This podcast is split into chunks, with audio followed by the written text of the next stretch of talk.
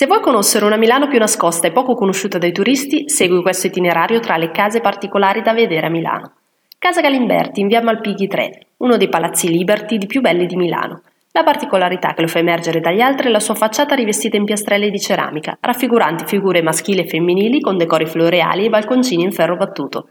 Casa dell'Edera, via Maino, un edificio quasi fiabesco completamente ricoperto da piante rampicanti. Siamo in una delle zone più esclusive e care di Milano, infatti qui hanno abitato personaggi come Donatella Versace e Umberto Veronesi. Palazzo Berri Meregalli, via Cappuccini 8, eclettico palazzo che ricorda l'architettura catalana di Gaudì. L'edificio è un mix di generi diversi, dal romanico al gotico e dallo stile liberty a quello rinascimentale, un insieme di elementi che si alternano tra putti, affreschi e decori in ferro battuto.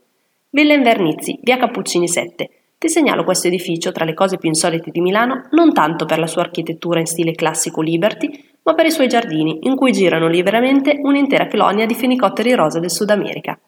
Case colorate di via Lincoln, un quartiere dalle case color pastello, con fiori sulle facciate che mettono il buon umore, in cui gli abitanti sembrano mettersi in competizione tra loro a suon di pennelli e vernici, uno dei posti più instagrammabili di Milano.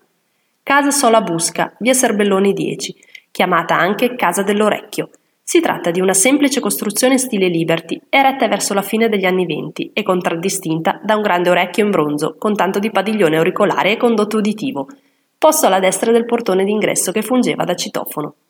Casa Igloo in via Lepanto, nel quartiere Maggiolina. Tra le case più curiose di Milano impossibile non citare la casa a forma di igloo, progettata negli anni 40 dall'ingegner Mario Cavallé. L'idea è nata ispirandosi a tecniche di costruzione americane. Edificata con mattoni rossi, misurano tutte 45 metri quadri con ingresso, bagno, camera e cucina, distribuite su due piani. In origine erano 12, ma oggi ne sono rimaste solo 8. Casa delle Fate, via degli Odescalchi 3, estrosa villa degli anni 90 che ricorda le case tipiche delle favole dei fratelli Grimm. Si dice che negli anni 90 era una sorta di casa degli appuntamenti, con tanto di piscina a cuore.